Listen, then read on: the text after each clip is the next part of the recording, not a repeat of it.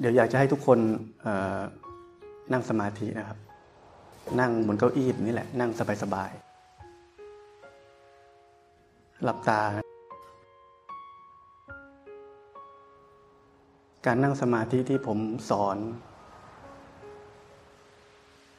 ตาหลับ แต่ใจตื่น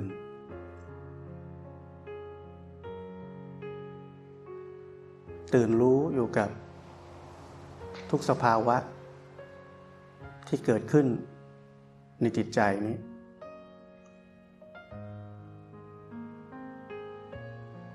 มันไม่มีอะไรก็รู้ว่าไม่มีอะไร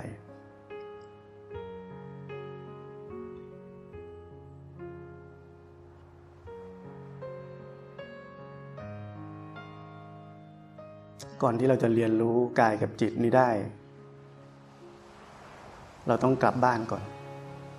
กลับไปถึงบ้านเราก่อน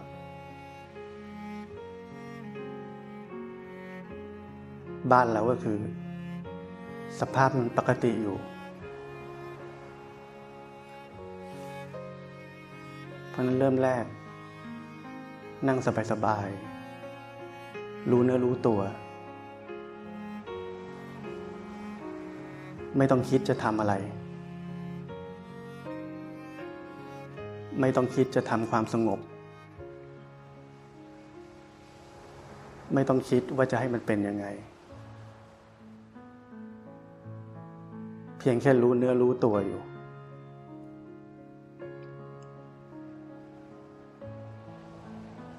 มันไปคิดก็รู้ทัน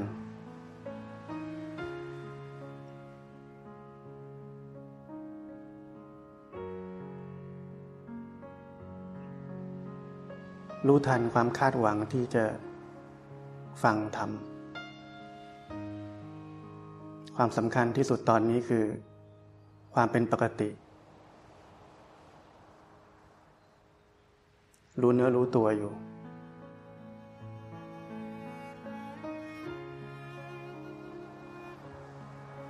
ความฟุ้งซ่านเป็นสิ่งที่เราต้องรู้ทัน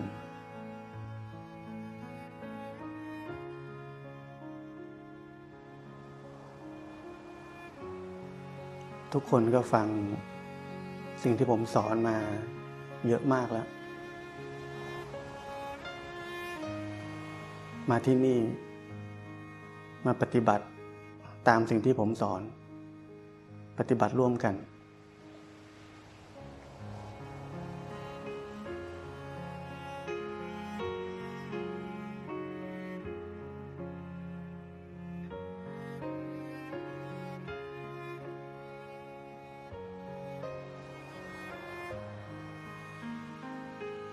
การปฏิบัติธรรมเราต้องเห็นความไม่ดีของตัวเองให้ได้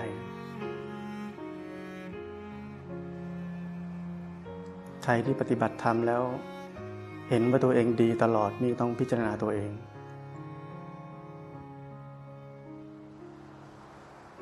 คนทุกคนมีอัตตา พอมีอัตตาปุ๊บ เป็นอัตโนมัติเราต้องเห็นแก่ตัว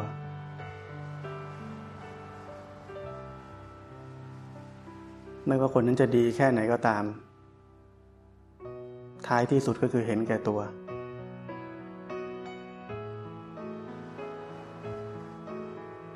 เราเป็นนักปฏิบัติเห็นลงไปให้ได้ ถึงความไม่ดีของตัวเอง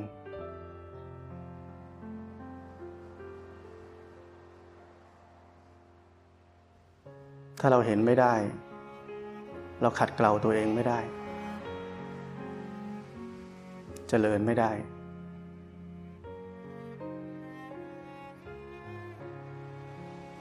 การปฏิบัติธรรมเป็นการเอาออก เอาความโง่ที่สะสมมาตั้งแต่เกิดออกไป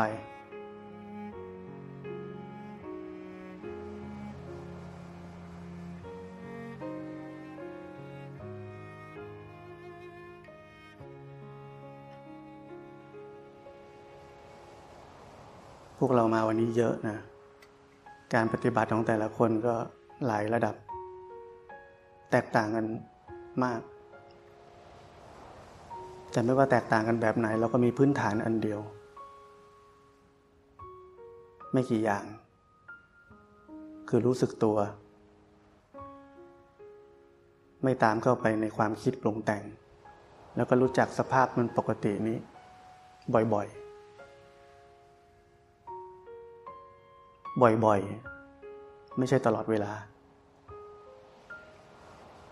รู้สึกตัวก็ไม่ใช่รู้สึกตัวตลอดเวลา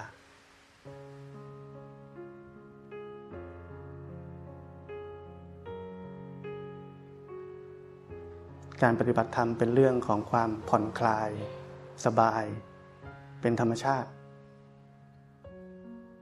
อย่าเพิ่ม ไม่ต้องตั้งใจ แต่ไม่เลิก ไม่ลืม ไม่ลืมว่าชีวิตนี้เราเกิดมาเพื่อที่จะพ้นทุกข์ เพื่อที่จะพ้นการเกิดไป เพราะฉะนั้นเรามีหน้าที่เดียว เป็นหน้าที่ที่สำคัญที่สุดของการเกิดมา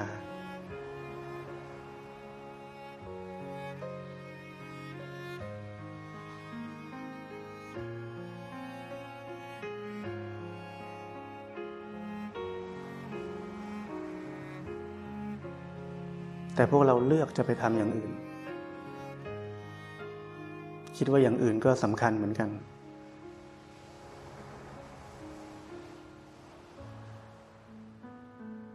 ถ้าอย่างอื่นสำคัญ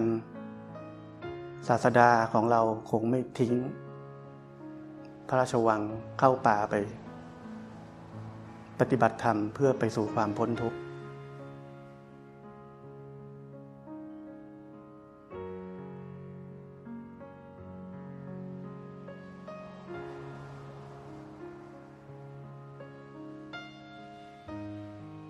ผมพูดคราวก่อนในเรื่องเสียสละ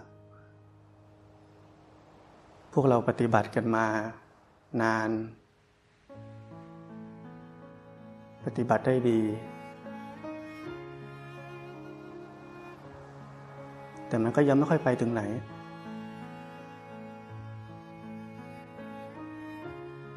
เพราะเราขาดพลังสำคัญ ของการเสียสละ ของความเด็ดเดี่ยว ที่เราจะทิ้งโลก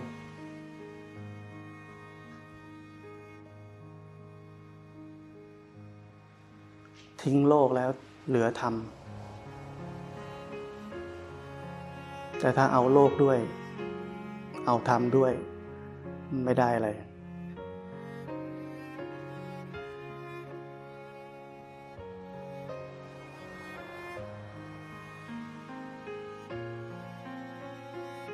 เซนนี่เขาพูดถึง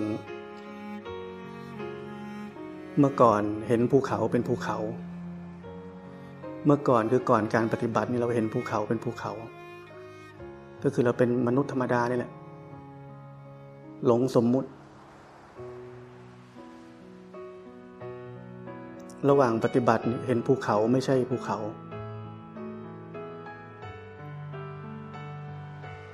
คือเห็นอะไร เห็นอนัตตา ไม่มีคน ไม่มีสัตว์ตัวตนบุคคลเราเขาอยู่ที่ไหน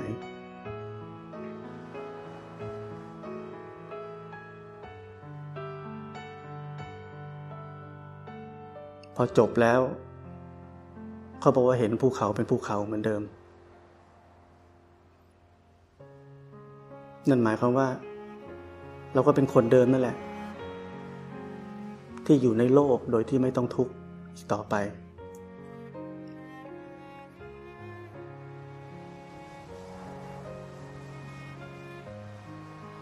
แต่เริ่มแรกเราเริ่มเรียนรู้ก่อนว่าปฏิบัติธรรมยังไง ซึ่งทุกคนในที่นี้ก็เรียนรู้แล้วปฏิบัติแบบไหน ที่เหลือคือเราต้องพิจารณาตัวเองแต่ละคน จะปฏิบัติให้มันยิ่งยิ่งขึ้นไปนี่ทำยังไง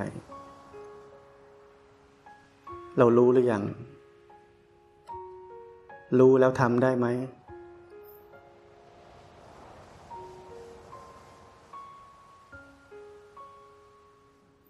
พระพุทธเจ้าสอนเราเรื่องง่ายๆอันหนึ่ง ที่พวกเราก็คงเคยได้ยินมาแล้ว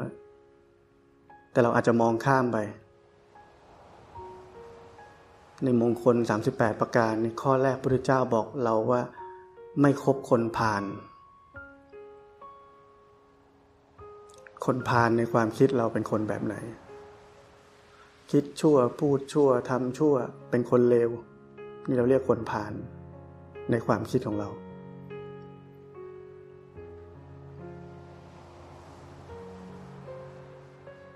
สำหรับผมคนพาลก็คือคนที่มีมิจฉาทิฏฐิที่ไม่รู้หน้าที่ของตัวเองในการเกิดมาว่าควรจะเกิดมาเพื่ออะไร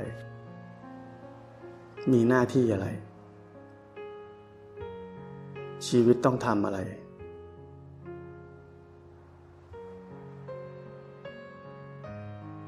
เพราะนั้นเราไม่จำเป็นจะต้องคบคนที่ไม่รู้จักหน้าที่ เพราะคนเหล่านั้นจะดึงเราไว้อยู่ในโลก ด้วยเหตุผลแห่งมิจฉาทิฏฐิ โดยเฉพาะเหตุผลแห่งความดี ซึ่งผมพูดเสมอว่ามันคือความมืดสีขาว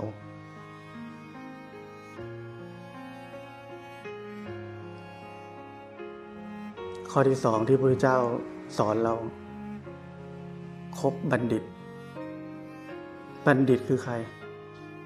คนจบปริญญาตรี ปริญญาโท ปริญญาเอก ด็อกเตอร์ศาสตราจารย์ หรือว่าใครที่เรียกว่าบัณฑิต บัณฑิตคือคนที่มีสัมมาทิฏฐิแล้ว คนที่มีสัมมาทิฏฐิแล้วเป็นใคร คือพระอริยะบุคคลสี่จำพวก ตั้งแต่พระโสดาบันขึ้นไป จนถึงพระอรหันต์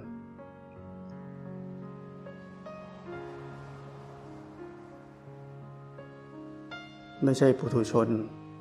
คนทั่วไป ที่เต็มไปด้วยกิเลส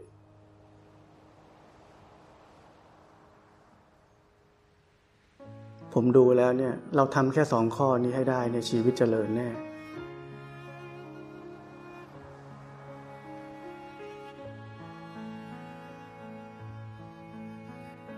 เราแต่ละคนลองทบทวนเรานักปฏิบัติธรรมเนี่ย เราทำได้สักข้อหนึ่งหรือยังของพระพุทธเจ้า เรายังคบคนพาลอยู่ไหม เพื่อนเรารอบๆมีแต่มิจฉาทิฏฐิไหม เรามีบัณฑิตเป็นเพื่อนหรือยัง แล้วถ้ามีแล้วเราครบเขาหรือยัง หรือมีไว้เฉยๆ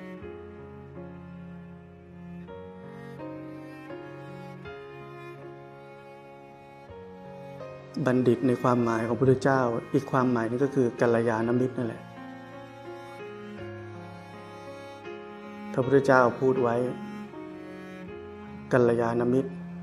เป็นทั้งหมดของพรหมจรรย์ เป็นทั้งหมดของพรหมจรรย์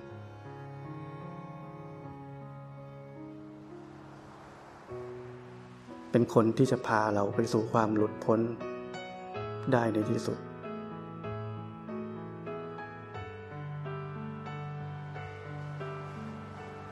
เราต้องคบคนแบบนั้นเอาไว้ คนแบบนั้น คือใคร คือครูบาอาจารย์นี่แหละ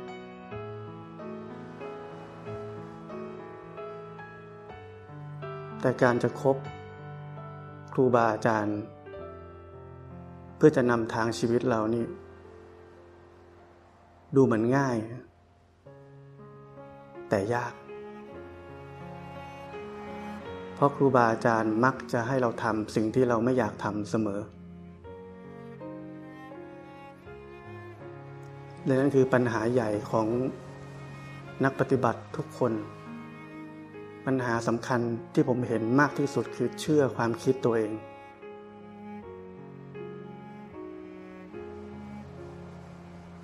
ถ้าอาจารย์บอกอันนี้ให้ไปทำพอดีมันตรงกับความคิดเราเราก็ทำ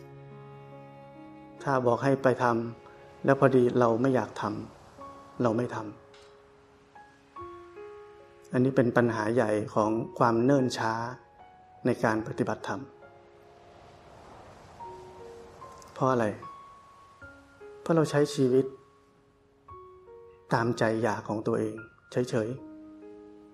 ๆ เราแค่เปลี่ยนการไปทำอะไรหลงโลก เปลี่ยนเป็นมามาทำที่เรียกว่าปฏิบัติธรรมเฉยๆแต่อยู่บนพื้นฐานของการเอาแต่ใจตัวเองเหมือนเดิม และนั่นแหละอัตตาตัวตนอันใหญ่ ที่มันแฝงอยู่อยู่ก้นบึ้งของจิตใจเรา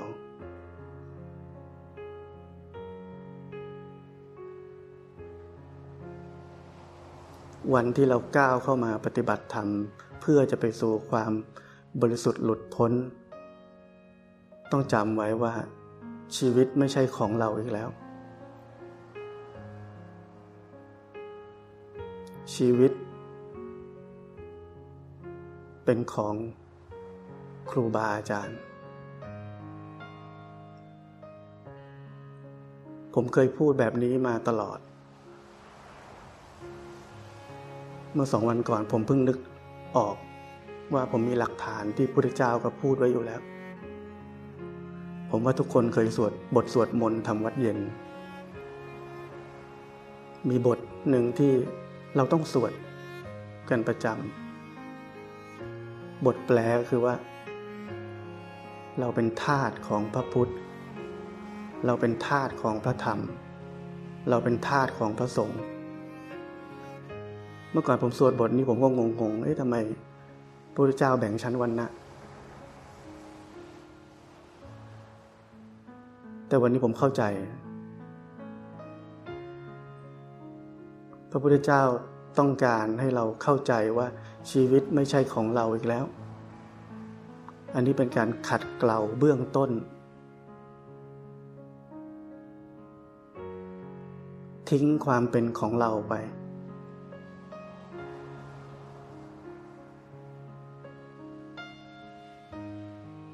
ทำไม ระภิกษุ พระสงฆ์ถึงเป็นเพศที่เกื้อกูลต่อการปฏิบัติธรรมมาก นอกจากการที่ตัดเครื่องกังวลทั้งหลายในโลกแล้ว มีสิ่งที่ลึกซึ้งมากอย่างหนึ่ง เมื่อเราบวชเข้าไปแล้ว ชีวิตไม่ใช่ของเราแล้วทำไมไม่ใช่ของเรา เราถูกบังคับทุกอย่างมันจะเป็นของเราได้ยังไง เต็มไปด้วยพระวินัย เต็มไปด้วยข้อวัดปฏิบัติ อยากทำอะไรตามใจอยากก็ไม่ได้ เจ้าวาดสั่งให้ทำอะไรก็ต้องไปทำพระพรรษามากกว่าเราสั่งอะไรเราก็ต้องไปทำ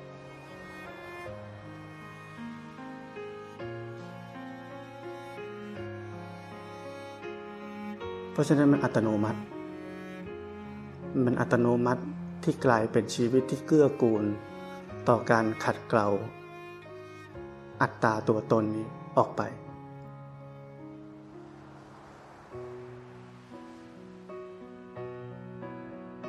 วันที่เราบวชเข้าไปวันแรก เราเป็นพระสงฆ์ในธรรมวินัยของพระพุทธเจ้า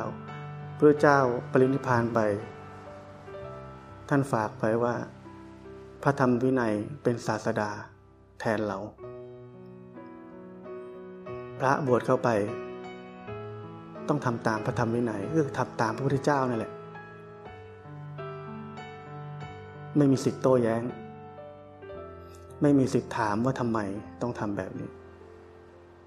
แค่ต้องทำแค่นั้น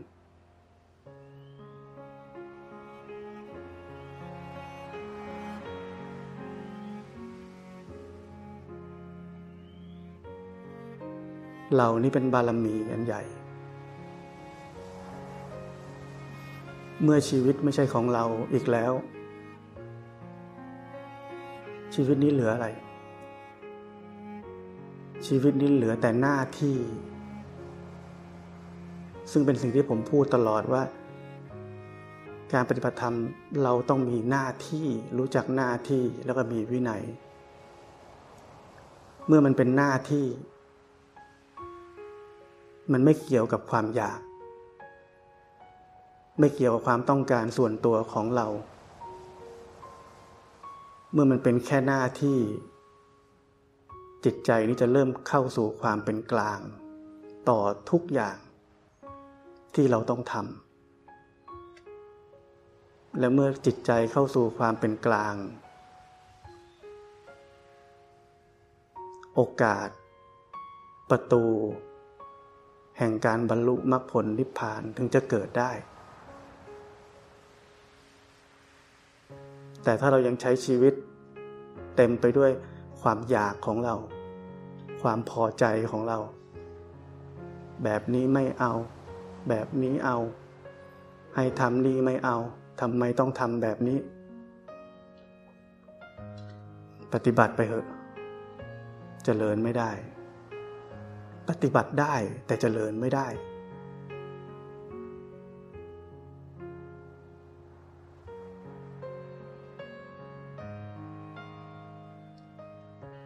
การปฏิบัติธรรมไม่ใช่เพียงแค่ปฏิบัติถูก การใช้ชีวิตให้ถูกต้อง มีความสำคัญไม่แพ้กัน ชีวิตจะถูกต้องได้ ต้องมีครูบาอาจารย์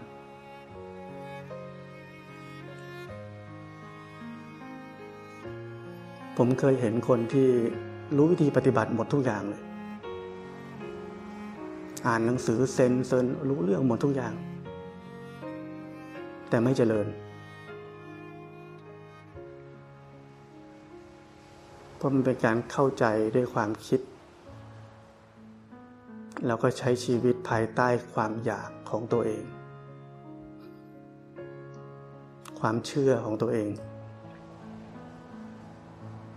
ความพอใจของตัวเอง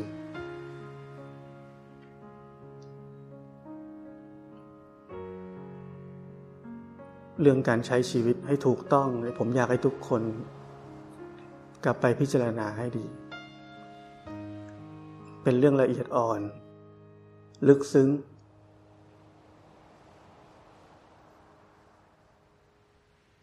เรื่องเหล่านี้ เราหาอ่านในหนังสือไม่ได้ ถึงแม้เราเป็นคารวาสไม่ได้บวช แต่เราอยู่เหมือนพระได้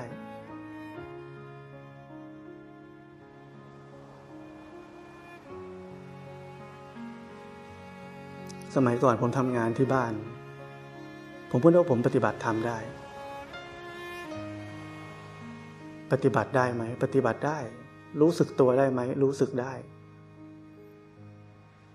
ผมเรียกว่าผมไม่เคยลืมเนื้อลืมตัวเลย ตอนที่ผมทำงาน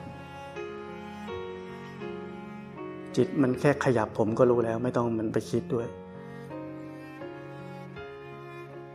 แต่มันก็ยังไม่ถึงที่สุด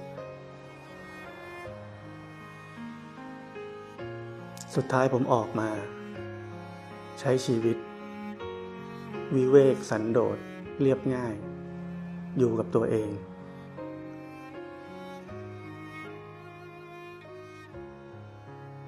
วิถีชีวิตแบบนี้จำเป็นกับนักปฏิบัติทุกคนที่ต้องการไปถึงความบริสุทธิ์หลุดพ้น โดยสมบูรณ์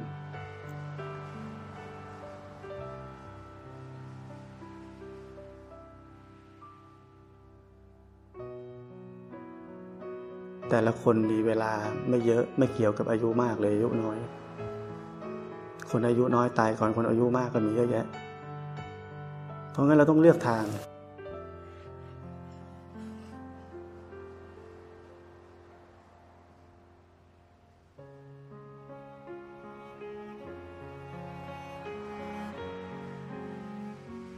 คนที่ได้มาวันนี้ ผมถือว่าทุกคนมีความ ตั้งใจ ที่จะไปสู่ ความเป็นอริยบุคคลอย่างน้อยก็โสดาบันให้ได้ ในชีวิตนี้ และถ้าเราหวังแบบนั้น เราต้องเด็ดเดี่ยว มุ่งมั่น ทุ่มเทชีวิตทั้งชีวิต เพื่อที่จะบ่มเพาะความเป็นพุทธะนี้ ให้มันเบ่งบานขึ้นมา อย่างน้อยเป็นพระโสดาบันจะปิดอบายภูมิได้ไม่ต้องลงนรกอีกแล้ว ถ้าใครจะได้มากกว่านั้นก็ก็ดี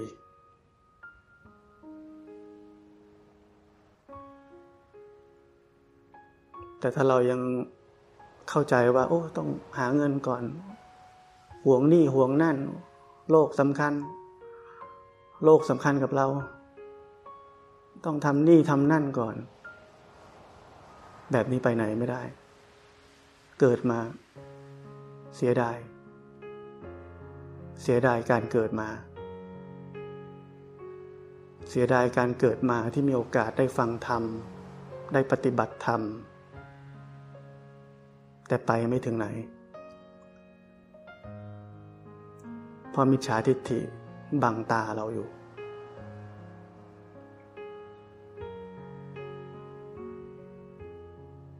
ที่นี่เรามีพระสงฆ์มีแม่ชี ท่านเหล่านี้ก็พร้อมแล้ว ทิ้งทุกอย่าง ถ้าเราไม่บวชแต่เราทิ้งได้ ก็โอเคเหมือนกัน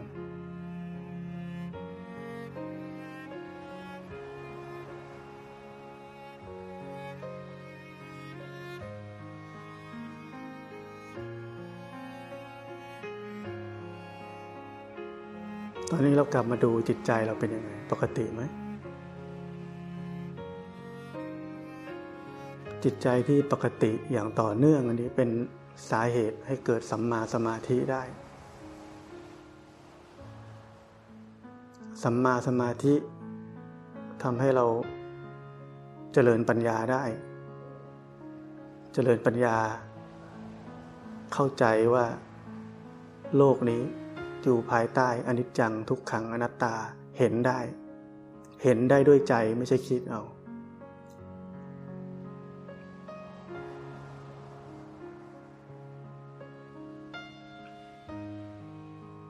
เมื่อเราเห็นว่าโลกนี้มันอยู่ภายใต้อนิจจังทุกขังอนัตตา ไม่เที่ยงเป็นทุกข์ ควบคุมอะไรไม่ได้ ทุกอย่างเป็นไปตามเหตุปัจจัย คือเราจะเห็นว่าโลกนี้เป็นของน่าเบื่อ มันก็มีแค่นี้แหละ วนไปวนมาอยู่อย่างนี้แหละ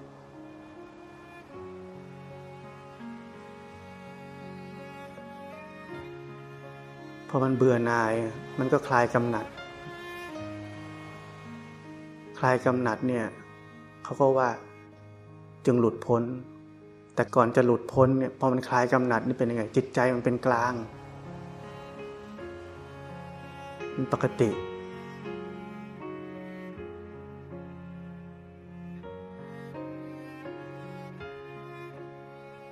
เนี่ยที่ผมพูดทั้งหมดเนี่ยเราไม่ได้ทำอะไรเลย ไม่ต้องไปทำอะไรยาก ๆ เลย แต่เรามีเวลาให้มันไหม เราทุ่มเทชีวิตให้กับสิ่งสิ่งนี้ได้ไหม เราเสียสละโลกได้ไหม การปฏิบัติเนี่ยมันง่ายมาก ทุกคนคงได้ลิ้มชิมรสความง่ายของมันแล้วแหละ ว่ามันง่ายขนาดไหน แต่สเต็ปต่อไปที่ผมพูดเมื่อกี้ทั้งหมด เราทุ่มเทให้กับมันได้ไหม ชีวิตที่เหลือของเราเนี่ย กลายเป็นคนไม่มีคุณค่าในโลกนี้ได้ไหม เป็น useless person ได้ไหม เป็นคนที่ทุกคนลืมเราไปแล้วว่ามีเราอยู่บนโลกนี้ได้ไหม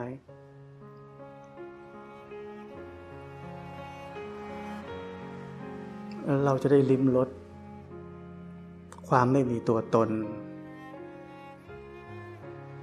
ความบีบคั้นจากความไม่มีตัวตนในใจเรา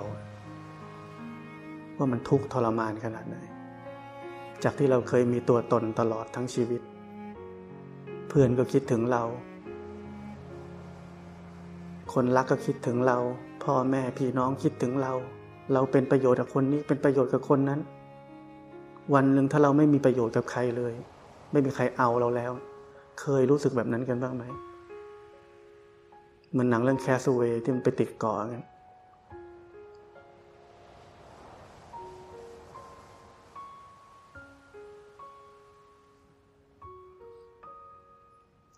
ครูบาอาจารย์สมัยก่อนบวชนี่ เข้าป่าไปเลย เป็นบุคคลที่โลกลืมทุกคนทุกองค์ เพราะไม่มีประโยชน์กับใครแล้ว เพราะนั้นเข้าป่าไปฝึกปฏิบัติธรรมทิ้งทุกอย่าง นี่เป็นบารมีอันใหญ่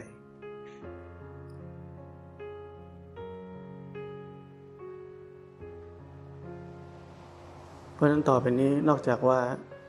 เราเป็นนักปฏิบัติจริงแล้วเราต้องเป็นคนจริงด้วย เอาจริง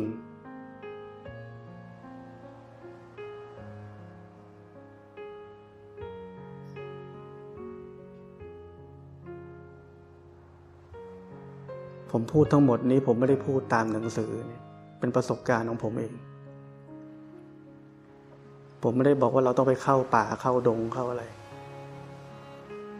ทำแค่ที่ผมบอกนี่แหละ ออกมาอยู่อย่างวิเวกสันโดษ ใครไม่มีปัจจัยพอเขาไปบวช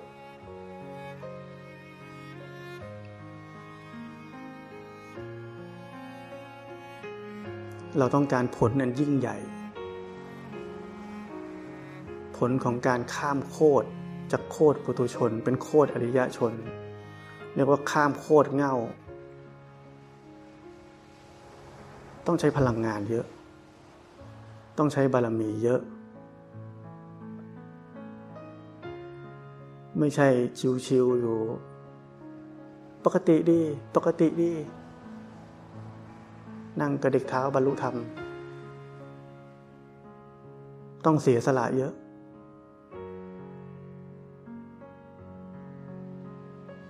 อดทน ในสิ่งที่ทนได้ยากได้ อดทนต่อคำพูด ของคนรอบข้างที่เต็มไปด้วยมิจฉาทิฏฐิให้ได้ ผมอดทนมาแบบนั้นเหมือนกัน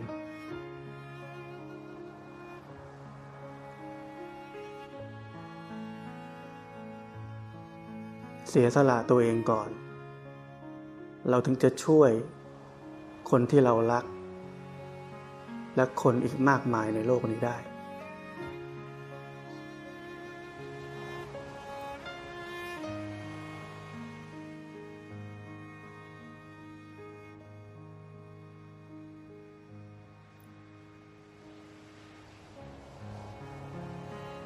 สังเกตตอนนี้เรายังรู้เนื้อรู้ตัวอยู่ไหม สังเกตสภาพแห่งการปลอดความคิดปรุงแต่ง มันไม่ใช่ความสุข มันไม่ใช่ความทุกข์ แต่มันเป็นสภาพพ้นทุกข์ ศาสนาพุทธเราสอนถึงความพ้นทุกข์ไม่ใช่ความสุข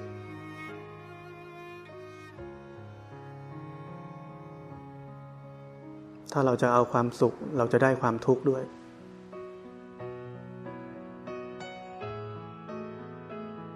แต่ถ้าเราไม่เอาอะไรเลย ไม่มีอะไร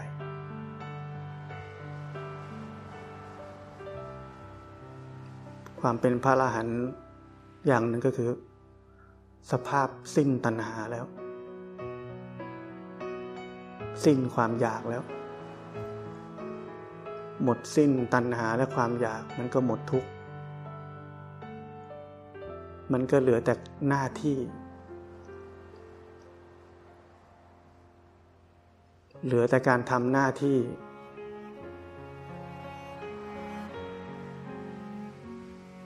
เหมือนผมมีหน้าที่ต่อทุกคน ต้องมานั่งบนนี้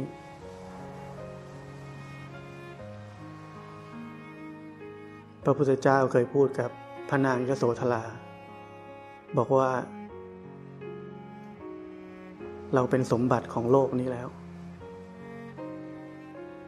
หมายความว่าเราไม่ได้มีหน้าที่เฉพาะต่อกับเมียและลูก แต่เรามีหน้าที่ต่อทุกคนบนโลกนี้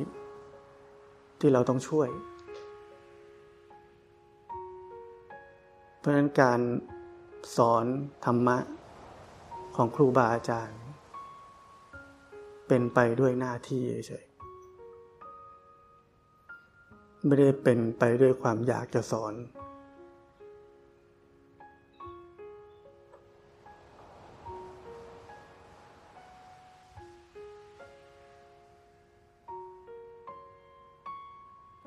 เพราะฉะนั้นวันนี้เราก็ต้องเข้าใจว่านอกจากเราปฏิบัติถูกแล้วก็ ใช้ชีวิตให้มันถูก ใช้ชีวิตให้มันถูกได้ ต้องมีครูบาอาจารย์ที่ถูก จะมีครูบาอาจารย์ที่ถูกได้ อาศัยบุญเยอะ แต่ละคน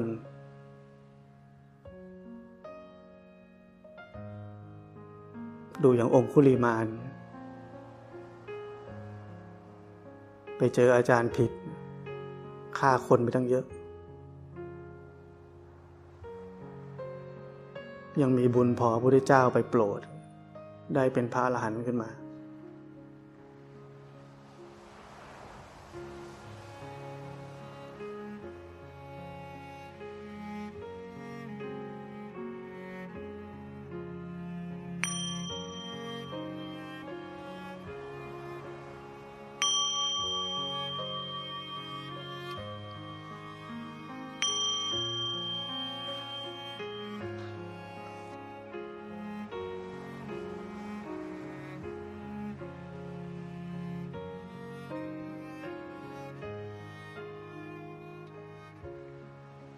ปฏิบัติเราต้องเห็นความไม่ชอบ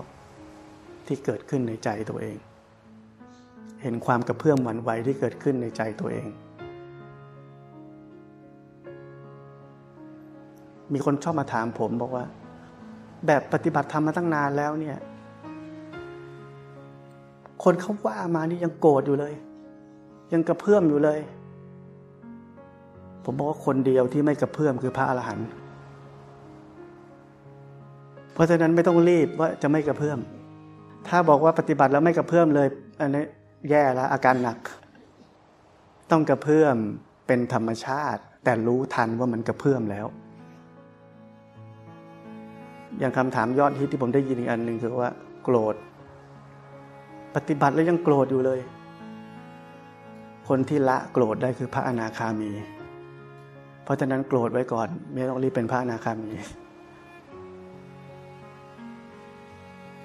เพราะนั้นเป็นเรื่องของการขัดเกลาทางธรรมชาติที่มันไปเรื่อยๆ ไปเรื่อยๆ ไปเรื่อยๆ ไม่ใช่เรื่องของการที่ว่า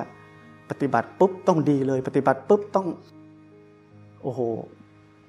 ยอดมนุษย์อุลตร้าแมนไม่ไม่ได้เร็วขนาดนั้น แต่มันจะดีขึ้นเรื่อยๆ คือหมายความว่า เคยกระเพื่อมแบบสุดๆ หลุดออกมาทางปาก สีหน้า มือเท้าไปหมด มันคล้ายๆ มันอยู่ข้างใน เก็บปากเก็บมือเก็บเท้าได้เก็บสีหน้าได้อย่างเงี้ยอ่ามันก็ค่อย ๆ กระเพื่อมมาก อันนี้กระเพื่อมลดลงลดลงอย่างเงี้ยให้มันเป็นธรรมชาติแบบนั้น ถ้าเป็นแบบนี้ได้เห็นได้นี่ดีขึ้นแล้ว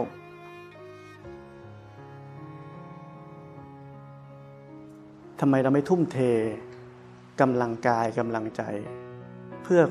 ความบริสุทธิ์หลุดพ้นสูงสุดในชีวิตของเรา ทำไมเราเลือกไม่ได้ นี่เป็นเรื่องแปลกนะ เป็นเรื่องแปลกมากว่าเราเลือกไม่ได้ ที่เราจะอุ้ย จะเป็นพระอรหันต์โอ้ยต้องดูแลกิจการก่อน เนี่ยเราต้องไปคิดกันให้ดี ทุกคนเนี่ยจะกิจการใหญ่กิจการเล็กเราก็ทุ่มเทร้อยเปอร์เซ็นต์เท่านั้นแหละทำงานเป็นพนักงานเราก็ทุ่มเทเหมือนกัน ต้องเลือกให้ถูก พระพุทธเจ้า ออกบวชยี่สิบเก้าเป็นพระอรหันต์อายุสามสิบห้าต้องใช้เวลากำลังกายกำลังใจที่เรามีอยู่เนี่ยใช้มันเต็มที่แม้กระทั่งบางทีเราอายุมาก แต่เราก็ยังมีกำลังกายกำลังใจที่ดีอยู่นี่ก็เหมือนกันก็ทำได้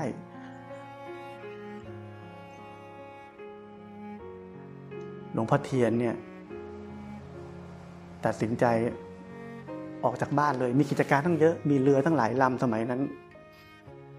วันทะเลาะกับเมียก็ เมียบอกว่า เจ้าโกรธเจ้าก็ลงนรกอยู่คนเดียว ฉันไม่เกี่ยว หลวงพ่อเทียนเข้าไปในห้องนี่เก็บกระเป๋าออกเลย บอกว่าถ้าความโกรธยังไม่หายไปนี่ไม่กลับบ้าน นั่นแหละสามวันเป็นพระอรหันต์เลย มันต้องเด็ดเดี่ยวแบบนั้น ความเด็ดเดี่ยวนี่เป็นบารรมีเป็นพลังกันใหญ่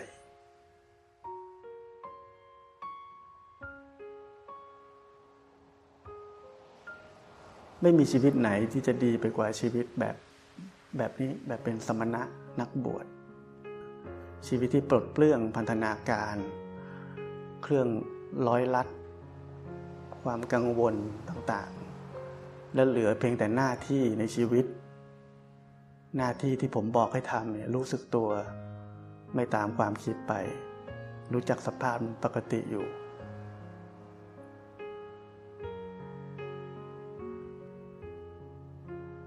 อะไรก็ตามที่มากไป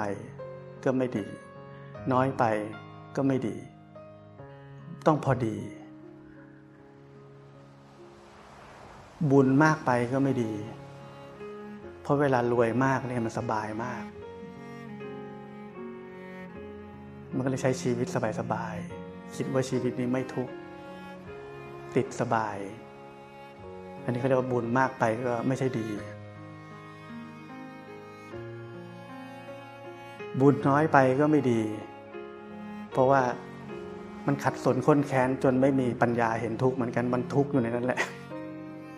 มันต้องดิ้นรน ต้องหาเลี้ยงชีวิตให้รอดไปวันๆนี้นี่เรียกว่าบุญน้อยเกินไป ก็ไม่ดีเหมือนกัน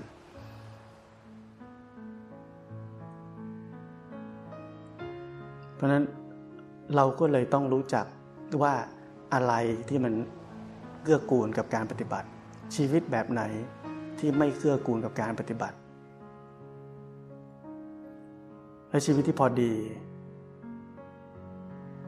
ก็เป็นชีวิตแบบที่ผมบอกนี่แหละ วิเวกสันโดษ อยู่ด้วยตัวเอง อยู่แบบเรียบง่าย เป็นบุคคลที่โลกลืม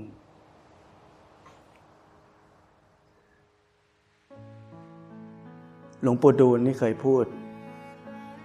ในจิตคือพุทธะ ประโยคสุดท้ายหลวงปู่ดูลพูดว่า ความตัดสรู้คือความที่ไม่มีอะไรให้ระลึกถึง ฟังดูเย็นชามาก แต่มันเป็นแบบนั้น เพราะอะไร เพราะเข้าใจแล้วว่ามันไม่มีคน ไม่มีคนนี่เป็นแค่กรรมพระพุทธเจ้าตัดสรู้ปุ๊บ คนแรกที่พระเจ้าไปหาคือ ปัญจวัคคีย์พระพุทธเจ้าไม่ได้วิ่งไปหาพ่อก่อนใช่ไหม ถ้าเราเป็นคนในโลกเราคิดว่าอู้พ่อแม่สำคัญที่สุด เราต้องวิ่งไปช่วยพ่อแม่ลูกเราก่อน แต่เมื่อตัดสรู้แล้วก็ไม่ได้มีอะไรให้ระลึกถึง ไม่มีพันธะแบบนั้นแล้ว พระพุทธเจ้าจะช่วยคนที่ช่วยได้ก่อน คนที่ใกล้ชิดที่สุดก็เป็นคนที่ช่วยยากที่สุด เป็นธรรมชาติ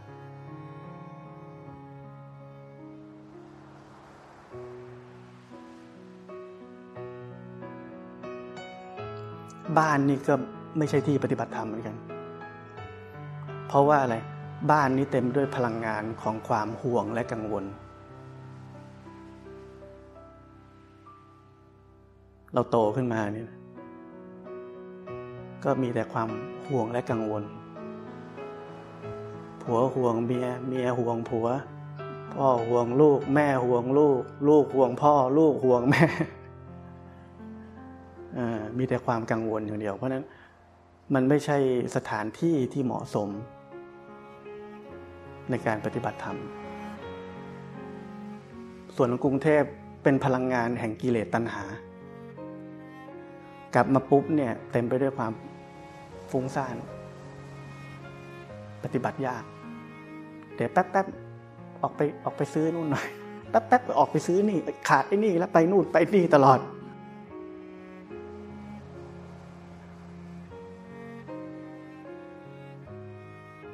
การปฏิบัติธรรมมันเป็นเรื่องของธรรมชาติขัดเกลา ผมให้ไปอยู่ในสิ่งแวดล้อมที่เหมาะสมเพื่อให้ธรรมชาตินี้ร่วมกันขัดเกลา จิตใจเรานี่แหละ แต่ถ้าเราอยู่ในที่เดิมๆอยู่เหมือนเดิม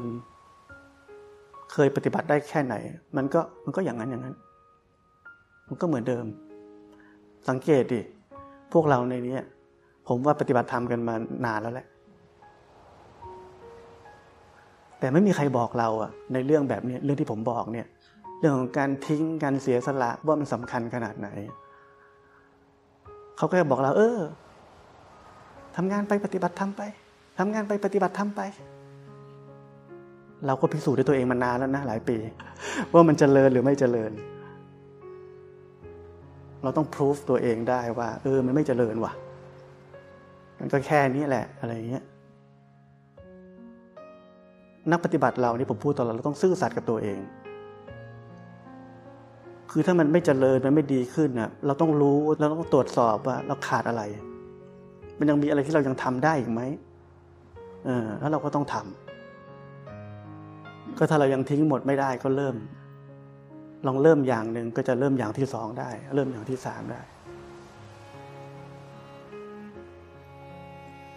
แต่ที่ผมบอกเมื่อกี้นี้ว่าเรามีหน้าที่ ไม่คบคนผ่านคบกัลยาณมิตร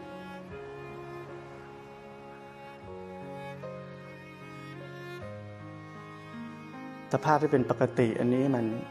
มันมีอยู่แล้ว เราแค่รู้จักมันบ่อยๆ รู้จักมันบ่อยๆ มันก็เป็นพื้นฐานของจิตใจเรา การปฏิบัติธรรมเนี่ย อย่าคิดว่าเป็นการปฏิบัติแล้วเราจะได้ความสุขจากการปฏิบัติธรรม เมื่อจิตใจนี้เป็นปกติแล้ว แต่จิตใจนี้ยังมีอวิชชาอยู่ ยังมีสังโยชน์ สังโยชน์คือเครื่องร้อยลัด ที่จะก่อให้เกิดกิเลสตัณหาได้ มันยังอยู่ เพราะนั้นมันยังสร้างทุกข์ให้เราเสมอ เพราะนั้นพระพุทธเจ้าเลยบอกว่า การปฏิบัติธรรมเนี่ยเราต้องปฏิบัติจนวันหนึ่งเรารู้แจ้งกองทุกข์เรียกว่ารู้แจ้งอริยสัจสี่เราถึงจะพ้นจากทุกข์ทั้งมวลได้ เพราะนั้นปฏิบัติธรรมจำไว้ว่า มันจะต้องมีความทุกข์ผ่านเข้ามา แล้วเราก็ได้เรียนรู้มัน แต่ถ้าใครปฏิบัติแล้วมีแต่สุขโอ้ มีความสุข มีความสุขจังนี่อาการหนักแล้ว โลกนี้เต็มไปด้วยทุกข์ กายกับจิตนี้เป็นทุกข์ ด้วยตัวมันเอง เราจะบอกว่ามันเป็นสิ่งสวยงามเป็นมีความสุขกับมันตลอดเวลาเป็นไปไม่ได้ เราต้องเรียนรู้มันเป็นทุกข์จนวันหนึ่งมันปล่อย มันปล่อยวางกายกับจิตนี้ไปพอมันปล่อยวางกายกับจิตนี้ไป มันก็เบาสบาย มันก็พ้นทุกข์อยู่กับมันแต่ไม่ทุกข์เฉยๆเขาเรียกว่าทุกข์มีอยู่ แต่ไม่มีผู้ทุกข์ กายนี้ก็เป็นทุกข์เสมอเนี่ยทุกข์มีอยู่ แต่ไม่มีผู้ทุกข์คือไม่มีใครยึดมัน มันจะเป็นจะตายก็เรื่องของมัน แต่เรามีหน้าที่ดูแลที่บอกหน้าที่เห็นไหมคำว่าหน้าที่ไม่ได้เป็นเจ้าของมัน เรามีหน้าที่ดูแลให้เราใช้มันได้ มันผมต้องดูแลร่างกาย เพื่อผมจะมาพูดได้ เราต้องรู้จักว่าดูแลเป็นหน้าที่กับ อยากจะให้มันดี อยากจะให้มันเป็นอย่างนั้นเป็นอย่างนี้มันคนละอย่างกัน มันใกล้ ๆ กันมันคนละอย่างกัน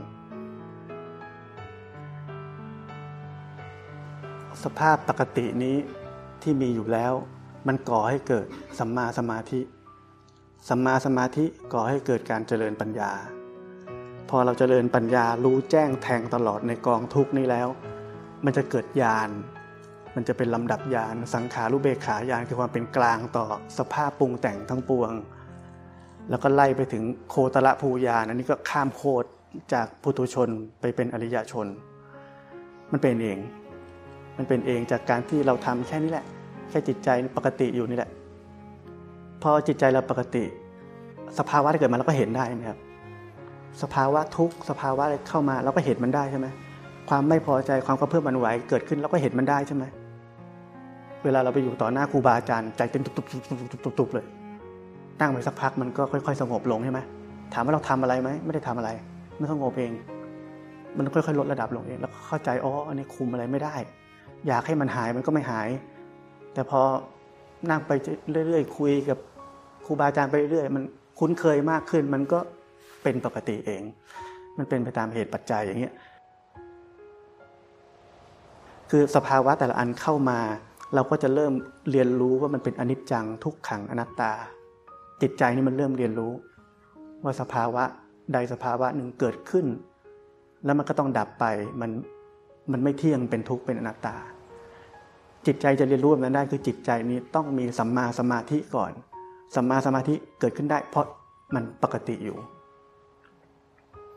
มันก็เริ่มจากอันเดียวนั่นแหละ แล้วมันก็เป็นเองไปเรื่อยๆ เราปฏิบัติถูกแล้ว เราเข้าใจวิธีปฏิบัติง่ายๆแบบนี้แล้ว เราต้องมีเชื้อเพลิง ก็คือสิ่งที่ผมบอกคือการเสียสละ การทิ้ง การเลือกชีวิตที่ถูกต้องให้ได้ มันจะเป็นกำลังสำคัญ